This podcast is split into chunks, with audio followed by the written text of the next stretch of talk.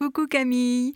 Alors, moi j'ai entendu un mot amphibiotique et de suite ça m'est venu amphibiotique, c'est pas automatique mais je crois que je me plante.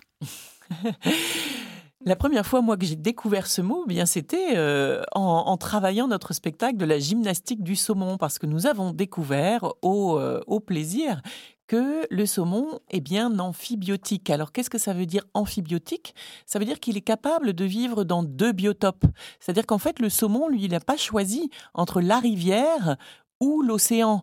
Il n'a pas choisi entre les eaux vives hein, et courantes euh, de l'eau douce et puis les profondeurs de l'eau salée. Il est à la fois tenez-vous bien, thalassotrophe, parce qu'il navigue effectivement en eau salée, et il est aussi potamotoc, parce qu'il sait vivre en eau douce. Et à ce titre-là, il est donc amphibiotique, il peut vivre dans deux biotopes.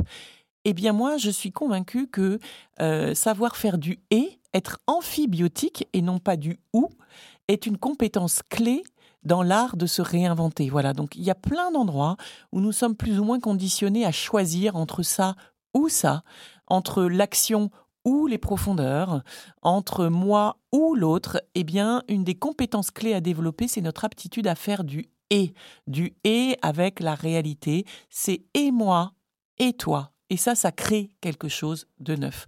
Même quand la situation semble coincée, on peut beaucoup plus souvent qu'on ne le pense réussir à rapprocher ce qui semble éloigné, à concilier ce qui semble opposé, à créer avec de la diversité, faire du et alors en théorie, on est tous d'accord avec ça, mais en pratique, évidemment, c'est plus difficile à faire, d'où l'intérêt automatique, oui oui, je l'affirme, de devenir amphibiotique.